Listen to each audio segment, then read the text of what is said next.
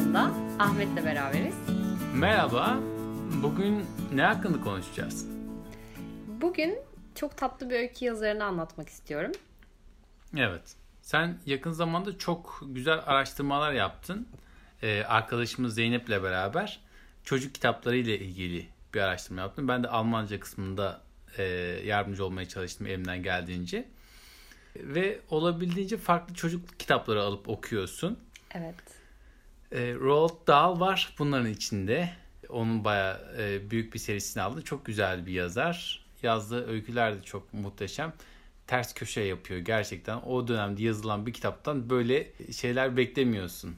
Daha usturuplu bir şey beklerken çok değişik bir şekilde anlatıyor. Çok komik bir anlatımı var. Evet. Roald Dahl'ın.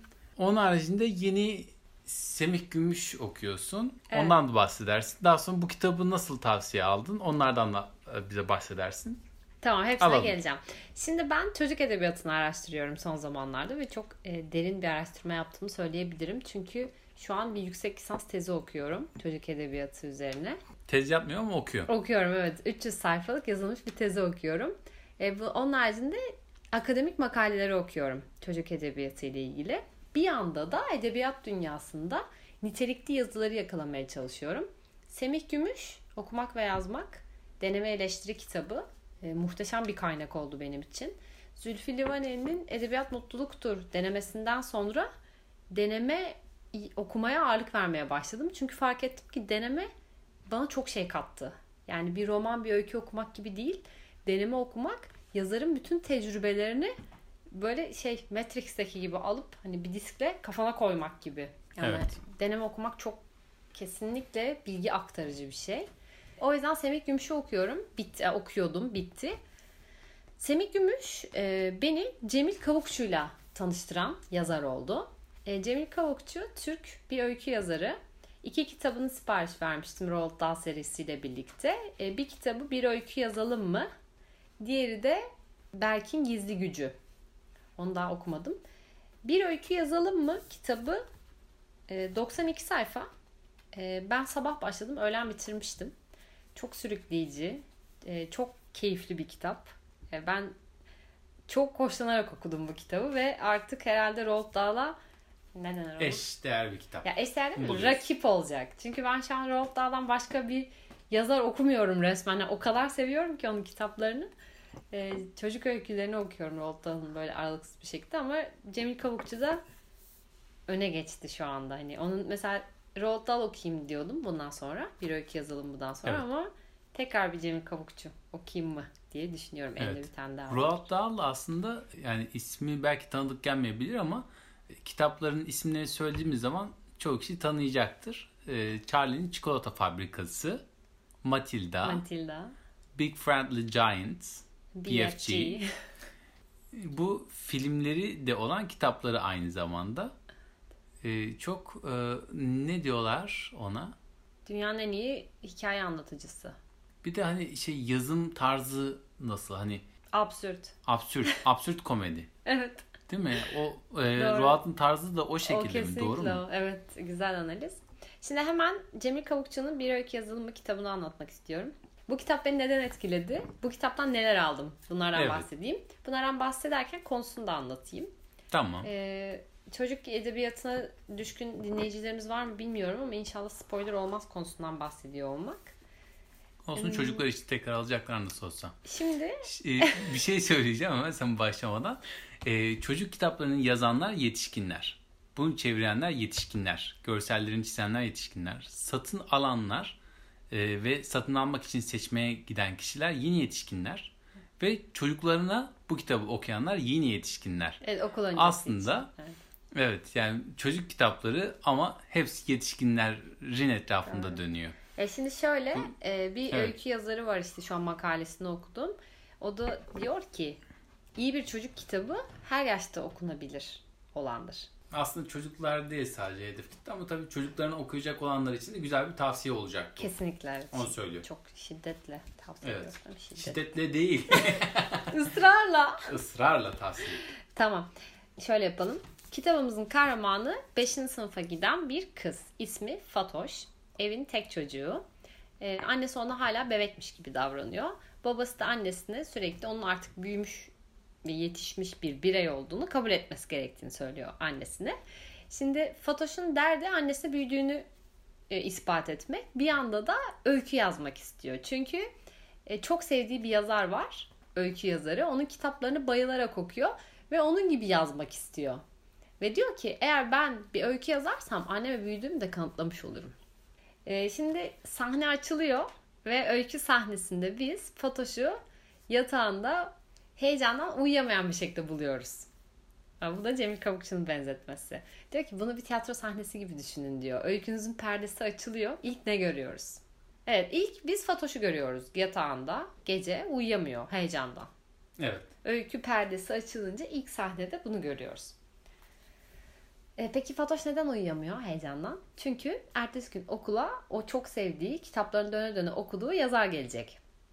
Bu yazar daha önce de okullarına gelmiş ve en sevdiği kitabı imzalattırmış ama bu sefer farklı bir şey için geliyor yazar.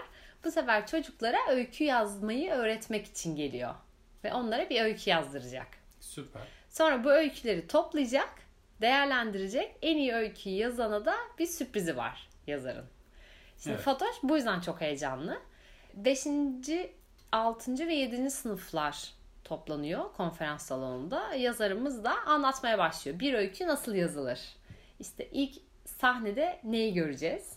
Ama her şeyden önemlisi şu beni çok etkiledi. Öykü yazmak, sözcüklerle resim yapmaktır. Benzetmesi benim çok hoşuma gitti. Evet. Aldığım notlar var anlattıklarıyla ilgili. Onlardan hemen bahsedeyim.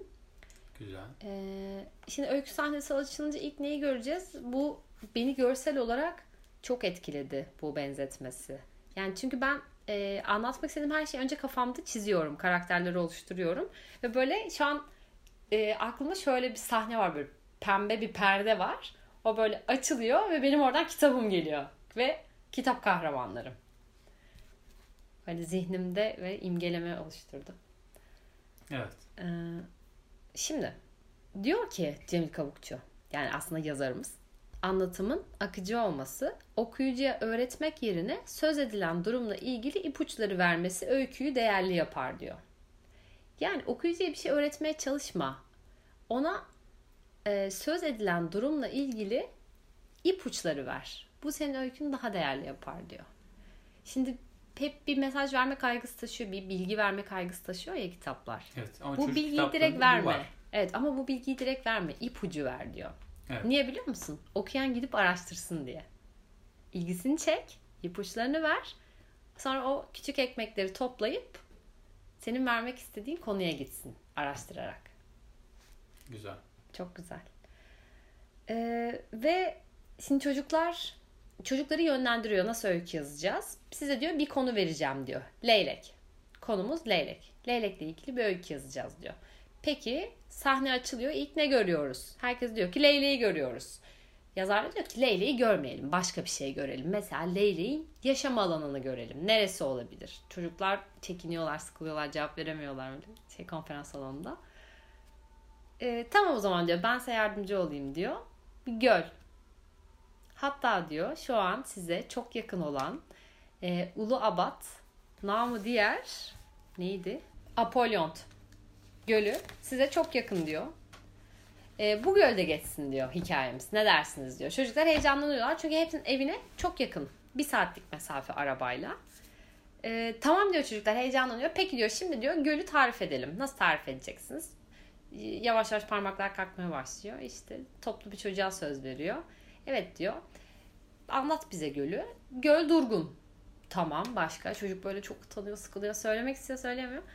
Ne var başka diyor. Ağaçlar var gölün etrafında. Tamam başka. Ağacın altında oturan bir amca var. Orada duruyordu diyor. Yazar da soruyor. Amca duruyor mu? Duruyor muydu? Gitti mi diyor. Yoksa hala orada mı oturuyor? Çocuk böyle oturuyormuş ama gitmiş. Tamam diyor başkasına söz verelim. Şimdi diyor başka neler olabilir? Mesela hava. Şimdi diyor bir gölümüz var, ağaçlarımız var. Ağaçların altına oturan bir amca var. Leyleğimiz var. Hava nasıl? Bir kız söz alıyor. Hava diyor hem güneşli olsun hem bulutlu olsun. Gülüyor falan arkadaşları böyle. diyor. Ama şöyle, böyle bulutlar ara ara geçsin, güneşi kapatsın, ara ara açılsın, güneşi görelim. Yazan çok hoşuna gidiyor. Tamam diyor, harika, devam edelim. Bunları yönlendiriyor bu şekilde. Yani peki diyor, günün hangi saatindeyiz? Tamam, öğleden sonra olsun. Tamam, öğleden sonra göl kenarındayız. Apollyon gölündeyiz, Uluabat. Peki diyor, leyleğimiz nerede? Bir tane leylek. Peki neden bir tane leylek? Çünkü leylekler göçmen kuşlardır. Ya hep birlikte yaşarlar. Hep birlikte yaşamıyorlarsa, bir tane ayrı kalmışsa onda bir sorun olmalıdır. Ne olmuş olabilir? Yaralanmış olabilir diyor çocuklardan biri. Kanadı kırılmış olabilir. Peki diyor yazar, şimdi elimizde diyor bir sürü anahtar sözcük var. Kanadı kırılmış ya da yaralanmış bir leyleğimiz var. Göç edememiş ailesiyle ve arkadaşlarıyla birlikte. Uluabat Gölü var. Ama artık bunu Uluabat namı diğer Apollyon Gölü dedikten sonra hep Apollyon Gölü diye söylemeye başlıyor. Uluabat'ı en başta bir kere söylüyor. Apollyon Gölü var. Ağaçlar var gölün etrafında. Ve altında da oturan bir amca var. Tamam. Şimdi diyor, bu elinizdeki anahtar sözcüklerle bir öykü yazacaksınız. Ama ben size öykü yazmak için bilmeniz gereken temel kuralları öğreteceğim diyor. Şimdi temel kuralları okuyorum. Herkes diyor kağıt kalem çıkarsın, not alsın. Öykü yazarken dikkat edilecek noktalar. 1. Aklımıza gelen öyküyü yazmadan önce kimseye anlatmayacağız. Çünkü o bizim öykümüz. Yazıp bitirdikten sonra kim ne istiyorsa söyleyebilir ama kimsenin hayal dünyamıza karışıp bize akıl vermesini istemiyoruz. 2. Bitirmediğimiz bir öyküyü de nasıl bir giriş olmuş, nasıl gidiyor, böyle devam edeyim mi gibi sorularla hiç kimseye okutmuyoruz. Bunun nedeni bir önce söylediğimle aynıdır. 3. Öyküye nasıl başlayacağım, ilk cümlem ne olacak gibi kaygılardan uzak duracağız. Bizi en çok etkileyen, belki öykünün ortalarında ya da sonunda yer alacak o çarpıcı bölümü yazmakla işe başlayacağız. Küçücük bir kar topu karda yuvarlanırken nasıl büyüyorsa öykümüz de öyle büyüyecek. Bittikten sonra fazlalıkları atar, eksikleri tamamlar, her şeyi yerli yerine koyarız. 4. Hiç kimseye anlatmadan, okutmadan bitirdiğimiz öykümüzü bu kez de biz okumayacağız. Bu süre en az bir hafta olmalı. Ne kadar geç okursak sonuç o kadar yararımıza olur. Buna demlenme süreci diyoruz. Bilirsiniz, çay ne kadar iyi demlenirse içimi de o kadar iyi olur. Öyküyü dinlendirmenin bize ne gibi bir yararı olur? Demlendikten sonra öykümüzü okuduğumuzda hatalarımızı göreceğiz. Çünkü o bekleme süresinde yazarken içinde bulunduğumuz duygusal ortamın dışına çıkmışızdır artık. Aynı sözcüğü ne çok yinelediğimizi görürüz. Ya da ne kadar anlamsız ve süslü cümleler kurduğumuzu. Artık kalemin değil, silginin devreye girdiği bir süreçtir bu. 5. Ve sonuncusu. Bir öykü yazmak için yola çıktığımızda bakmak ile görmek arasındaki farkı anlarız. Görmeye başlarız ve gördüklerimizi göstermek isteriz. Unutmayın, öykü yazmak sözcüklerle resim yapmaktır. Bu öyle güçlü bir iletişimdir ki öyküyü okuyan da bir resim çizer. Bu yazarın resmine benzemese de okuyan artık yazan olmuştur. Bir tane daha varmış. 6. Öykünüzü yazmaya başladığınızda bir başlık bulamadıysanız acele etmeyin. Bitirdikten sonra nasılsa bulursunuz. Güzelmiş. Evet, çok güzel tavsiyeler, müthiş. Evet. Ben hemen aldım bu tavsiyeleri. Zaten ben de o konferans salonundaki çocuklar gibi hemen aldım not defterim, bunları yazdım. Evet, tabii sen de oturuyorsunuz aslında orada. Evet ya, konferans salonunda gibi hissettim kendimi. Zaten öykü yazarlarını bu kadar başarılı kılan yazdıklarının kurmaca olmasına rağmen çok sahici olması, inandırıcı olması, bize o canlılığı yaşatmaları. Evet. Sonrasında Zeynep, ailesi Zeynep'e bir sürpriz yapıyor ve hafta sonu... Zeynep ne ya? Fatoş. Fatoş.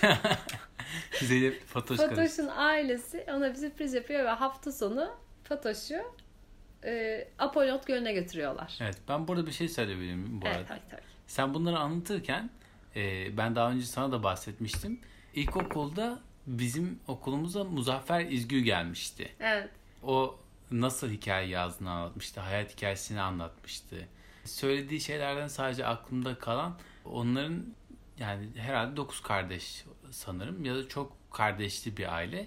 Ben açlığı çok iyi bilirim. Gece rüyamda köpeğin ağzına ekmek çaldığım rüyalarım olmuştu. Ve bunları ben hissederek anlatıyordum yazarken diye. Onu söylemişti. Evet, ve hani nasıl anlatılması gerekiyor? İşte dışarıda bir güneş var. Onu nasıl anlatırsın diyor. Yani sabit, normal anlatıp geçmiyor. Onu süsleyerek anlatıyor anlatırken. Ya da güneşi söylemiyor orada, güneş olduğunu. Havanın rengini vererek orada güneşi hissetmeni sağlıyor. Semih Gümüş'ün bununla ilgili söylediği çok güzel bir şey var. Hayatımız küçük küçük sayısız öyküden oluşuyor. Biz de ayrıntıları seçebildiğimiz sürece yaşadığımız hayatı anlamlandırabiliyoruz. Yoksa akıntıya kapılmak diyoruz o hayata, yaşamaya. Demek öykü yazmak, önceden seçilmemiş ayrıntıları keşfetme yetisi geliştikçe üstesinden gelinebilecek bir yaratıcılık. Evet. Yani bakmak, bir görmek. Yaşadık, yeah. Bir öykümüz var. Bunu anlatmak istiyoruz ama bu yaşadığımız anın içinden hangi ayrıntıları alacağız ki öykü olacak? Anlamlı olacak yaşadığımız şey. İşte bu ayrıntıları seçmek çok önemli. Yani senin öykünde havanın bulutlu olması, güneşli olması bu önemli bir ayrıntı mı? Senin hikayene, öyküne canlılık katacak bir detay mı? Hani bunlar da çok önemli. Evet. Hani her gün yaşadığın hayatta belki dikkat etmeyebilirsin ama eğer bunu yazıya dökeceksen bu sefer gözlemlemeye başlıyorsun. Biraz da onu bahsediyorsun. Evet. Senin söylediğin, evet, yazı. Sonrasında evet. Fotoğraf makinesi götürüyorlar tabii. Fatoş her şeyin fotoğrafını çekiyor. Çok heyecanlı. Böyle öğrenmek istiyor. Babasına soru yağmuruna tutuyor. Peki baba leylekler ne yer? Peki baba leylekler nasıl göç eder? Peki baba leylekler günde kaç kilometre yol gider? Babası biraz hazırlıksız yakalanıyor. Çünkü kızının bu kadar çok soru soracağını tahmin etmemişti. Biraz okumuş ama yani çok kısıtlı verebildiği cevaplar. En sonunda şey diyor. Kızım zaten Leylek köyüne gidiyoruz. Artık orada sorabilirsin her şeyi deyip o şekilde olaydan sıyrılıyor. Tam o sırada zaten köye varıyorlar. Köyde çok enteresan bir olay oluyor. Çay ve gevrek yemek için bir yere oturuyorlar. İşte köy kahvesine. Ve orada gölün yanında büyük bir çınar ağacının altında bir amca oturuyor. Bak şimdi. Hadi bakalım. Kurgumuzdaki amcayı bulduk. Evet. Babasıyla Fatoş da bu amcayla sohbet etmeye gidiyorlar. Halbuki o amca hep orada oturuyormuş. Evet, hep orada oturuyormuş. Fatoş da diyor ki ben bir öykü yazacağım leyleklerle ilgili. Bize bir şeyler anlatır mısınız? Amca da diyor ki benim diyor leylekle ilgili muhteşem bir öyküm var. İstersen sana anlatabilirim. Çok isterim diyor. Hazır öykü. Ve amcanın öyküsündeki leylek kim? Kanadı kırılmış bir leylek. Göç edememiş. Vay. Ve amca onu alıyor, evine götürüyor. Bir kış boyunca onu besliyor balıklarla, taze balıklarla. Her gün gidiyor balıkçılara. O gün ne çıkardılarsa o balıktan alıyor. Onları ince ince kesiyor. Eliyle besliyor evinde leyleği. Leyleği yuva yapıyor. Onu da evin en yüksek yerine koyuyor. İlk önce yere koyuyor yaptığı yuvayı ama oturmuyor onun içine. Sonra diyor ki tamam siz hep yükseğe yuva yaparsınız. Demek ki seni evin en yüksek yerine koymam lazım. Evde değil de tahtadan bir kulübesi var. Hani dede diyeyim artık, yaşlı biri. Dedenin. Evet. En yüksek yere koyuyor. İlk başta çok tedirgin leylek ama sonra alışıyor. Dede de çok yalnız. Her akşam onunla sohbet ediyor. Hayatını anlatıyor. Kaybettiklerini, acılarını. Leylekle lak lak yapıyor. Leylekle lak lak yapıyor. Kesinlikle. Doğru. Evet. Bir süre sonra artık leylek ona cevap vermediği için sıkılmaya başlıyor. Köydekiler de neden kahveye gelmiyorsun? Birine mi darıldın? Birine mi kızdın? Diye sorgulamaya başlıyorlar. Diyor ki artık yani saklamanın bir anlamı yok. Çünkü onu anlayamayacaklarını düşünüyor köydekilerin. Dalga geçeceklerini düşünüyor. Almış evine leyleği, iyice kafayı yedi bu diyecekler diye korkuyor ama en son cesaretini topluyor. Leyleğin de güvenini kazandıktan sonra hırkasına sarıyor. Köy kahvesine götürüyor leyleği. İlk önce herkes çok şaşırıyor tabii. Ve herkes geri duruyor falan. Leylek de korkuyor. Sigara dumanından etkileniyor kahvede işte. Konuşmalardan, gürültülerden korkuyor. Derken her akşam götürmeye başlıyor leyleği. Ve leylek okey oynayan bir leyleğe dönüşüyor kahvede. Gagasıyla taşları atıyor. Sonra bahar geliyor. Leylek iyileşiyor bu arada. Nasıl iyileştiriyor onu da söyleyeyim. Zeytinyağında bekletilmiş kudret narı sürüyor her akşam kanadına. Kesik ve yaraları çok iyi geliyormuş. Çok iyi bir iyileştiriciymiş. Evet, kür hazır. Zeytinyağında beklemiş kudret narı. Bana da lazım hazır parmağımı kestiğim bugünlerde. Keşke kudretlerimiz olsa zeytinyağında bekletebilsek. İşte. Zeytinyağımız var. Ama kudretlerimiz yok. İyileştiriyor leyleğimizi. Ondan sonra bahar geliyor. Artık leylek evden çıkıyor ve uçabiliyor. Dede çok üzülüyor. Çünkü çok alıştı leyleğe. Aslında gitmesini istemiyor. Ama bir yanda da yaptığı şeyle gurur da duyuyor. Leyleği iyileştirdi. Eğer o leyleği almasaydı, gölde bıraksaydı soğuktan ve açıktan ölebilirdi, yaşayamazdı yani, dayanamazdı. Evet. Ya sana bu duyguları yaşatıyor yani. Yaşatıyor, bir yandan. Evet. Devam edecek misin? Bütün hepsini anlatacak mısın? Yoksa merak edenler kitabı alıp devamını okusun mu? Bilmiyorum, ne yapayım? Yani ben şöyle yapalım. Evet. Tam devam etmeyeyim. Burada bırakalım. Tabii bunlar Fatoş'a çok yardımcı oluyor öyküsünü yazması için. Bu dedenin hikayesi. Daha sonra dedenin pelikan diyorum. Leyla'ya ne olduğunu söylemeyelim o zaman. Evet. O, okumak isteyen olursa sürpriz olsun. Evet. Tabii bundan sonra da kitabın devam ediyor. Ben sadece başını anlattım bu arada. Güzel. Güzelmiş. Hoşuma gitti benim de. Benim de çok hoşuma gitti. Bence okumalısın. Çok rahat okursun yani. Ben hani bir sabahtan öğlene kadar okudum. Çok akıcı. Anlatımı çok tatlı. Sonra bir defterime not aldım. Bütün öğütlerini. Ve dedim ki tamam dedim. Aklıma hemen bir fikir geldi. Dedim ki şöyle olabilir. Ben neden kendi yazacağım öykünün konusunu çok uzakta arıyorum?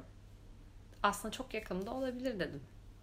Ve yaşadığımız çevrede yaşayan bir canlı ile ilgili bir öykü yazmaya karar verdim.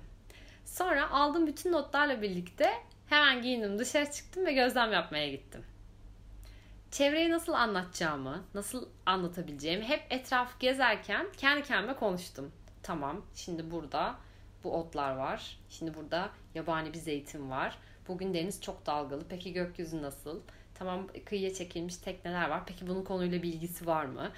Böyle bütün yol boyunca kendimi sorgulayarak resmen kafamda kurguyu oluşturdum. Güzel. Sonra gittim. Öyküsünü yazmayı düşündüm. Canlıyı gözlemledim. Uzun süre onları izledim. Hareketlerine baktım. Ama çok rüzgarlı bir gün olduğu için çok fazla yapamadım. O yüzden yarın gidip gözlemime devam edeceğim. Aslında kurallara göre benim şu an bunu anlatmamam lazım. Tamam, o zaman bunu anlatmıyoruz. Ama çok saklayarak anlatmaya çalıştım. Yine her şeyi söylememeye çalıştım. Tamam. Sonra asıl beni heyecanlandıran şey, eve geldim ve yeni aldığım Atlas dergisinin bu sayısında ne anlattığına bak. 1000 yıllık dost. Leylek. Ve inanılmaz. Ve o kadar yer vermişler ki sayfalarca leylek anlatılıyor. Anadolu kültüründe leylek. Ve asıl heyecanlı olan ne biliyor musun? Evet. Yazarın kitapta anlattığı köyü anlatıyor. Leylek köyü. Vay mı? Karacaağaç köyünü anlatıyor. Oradaki de o dede sanırım. Yani artık o dedeyse. Ve şöyle bir şey var. Evet. Bu hikaye 2011 yılında. Yani Leylek Köyü olması, Karacaağaç Köyü'nün Leylek Köyü olması, Avrupa Leylek Köylerine dahil olması 2011 yılında gerçekleşmiş ve bu kitap 2011 yılında yazılmış. Ve Atlas da o zamanın haberini yapıyor. Yani 2011 yılında gerçekleşen bir Leylek Köyü var, Leylek Köyü projesi var. Bunun üzerine bir kitap yazılıyor. Ben bunları okuyorum ve Atlas dergisinin leylek sayısını alıyorum ve leylekle ilgili öğrenebileceğim her şeyi öğreniyorum. Vay be. Yani o hikayedeki Fatoş sensin halbuki. Şu anda oyum gerçekten. Çünkü köye gittim. Burada araştırma yapan insanlarla görüştüm. Bir sürü makaleden yararlanılmış. İşte leyleğin özellikleri, köylülerin leyleklerle ilişkisi, neden leylek köyü olmuş, leyleğin Anadolu kültüründeki yeri ne, geçmişi ne, leylekle ilgili deyimler. Ne kadar mesafe uçabileceği, boyu nedir, kosu, gözü, ne yer, ne içer, neden ölüyorlar. Neden azaldılar? Dünya leylek nüfusunu artırırken Türkiye neden kaybediyor? Evet. Bir sürü şey yani, muhteşemdi. Bizim Kazatlet'te köyünde hayır kaz yetiştirmiyor sadece. Leyleklere de bakıyordu. Hatta leylekler için bir şeyler tabii leylekler için bir oluşum yapmıştı. Web sitesinde bunları anlatıyordu. Kendi web sitesi vardı. Uğraşıyordu falan. Daha sonra insanlar gelmiş. Leyleklerin olduğu direği kırmışlar. Kesmişler. Leylekler de oradan göçmüş, artık gelmiyorlar. O hikayeyi anlatmıştı. Hiç hatırlamıyorum bak. Ne güzel hatırladın. Ben hatırlıyorum. Mesela bu fotoğrafı çizmek istedim. Tam sulu boyalı bir fotoğraf değil mi? Güzel bir fotoğraf. Değil mi? Bu leylek 8 yıldır gelip gidiyor. Evet. Ve bu amcanın teknesinde. Her yıl beraber teknede geziyorlar. Yakaladığı küçük balıkları bu leyleğe veriyor. Aa. Ve bu amcanın evinin yakınında bu leyleğin yuvası. Bu diyor genelde gezer tekne ama diyor çok durmaz. En çok benim teknemde durur diyor. İyiymiş. Böyle müthiş ya. İşte hani hiçbir şey tesadüf değildir. Hani bu kitabı okudum ve leyleklerle ilgili hiçbir bilgim olmadığını fark ettim. Sonra bir baktım aldığım dergide sayfalarca leyleklerle ilgili her şey var. Yani 10 sayfa leylek var orada. Hani nasıl olabilir ya? Hiçbir şey tesadüf değil dememin sebebi oydu yani sana. Evet. Tevafuk olmuş bugün. Evet. Bitişi şöyle yapalım. Tamam. Bugün TRT Çocuk'ta mızıka yapımını izlemiştik. Doğru. Mızıkayı yapıp bitirdikten sonra programı kapatırken şunları söyledi. Sonucu arkadaşım. Arkadaşım diyen var ya. Evet. Dedi ki düşün, hayal et, tasarla ve yap. Yani bütün bu Semih Gümüş'te de veya Zülfü Livaneli'de de zaten anlattığı şey o. Başucu yazarın kimse onun gibi yazarsın. O yüzden ilk eserler hiçbir zaman özgün çıkmaz. Öyle. Ama ve sonrasında tarzını bulmaya başlarsın. Biri ne demişti? Amatörler kopyalar, ustalar çalar. Evet, sanat. Tamam, o zaman bu yayını burada sonlandırıyoruz. Tamamdır. Herhalde, değil mi? Evet, dinlediniz. Teşekkür ederiz. Sen de anlattığın için, güzel anlatım için sana teşekkür ediyoruz. Umarım güzel anlatabilmişimdir. Çok güzel anlattın bence. O zaman görüşmek üzere. Hoşçakalın.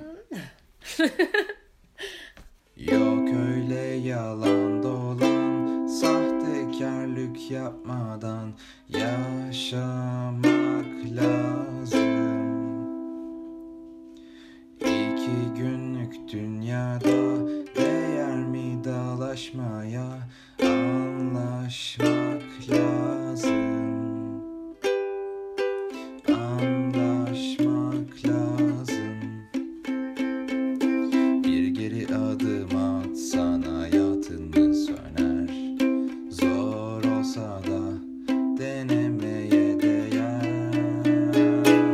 Şey güzel olacak.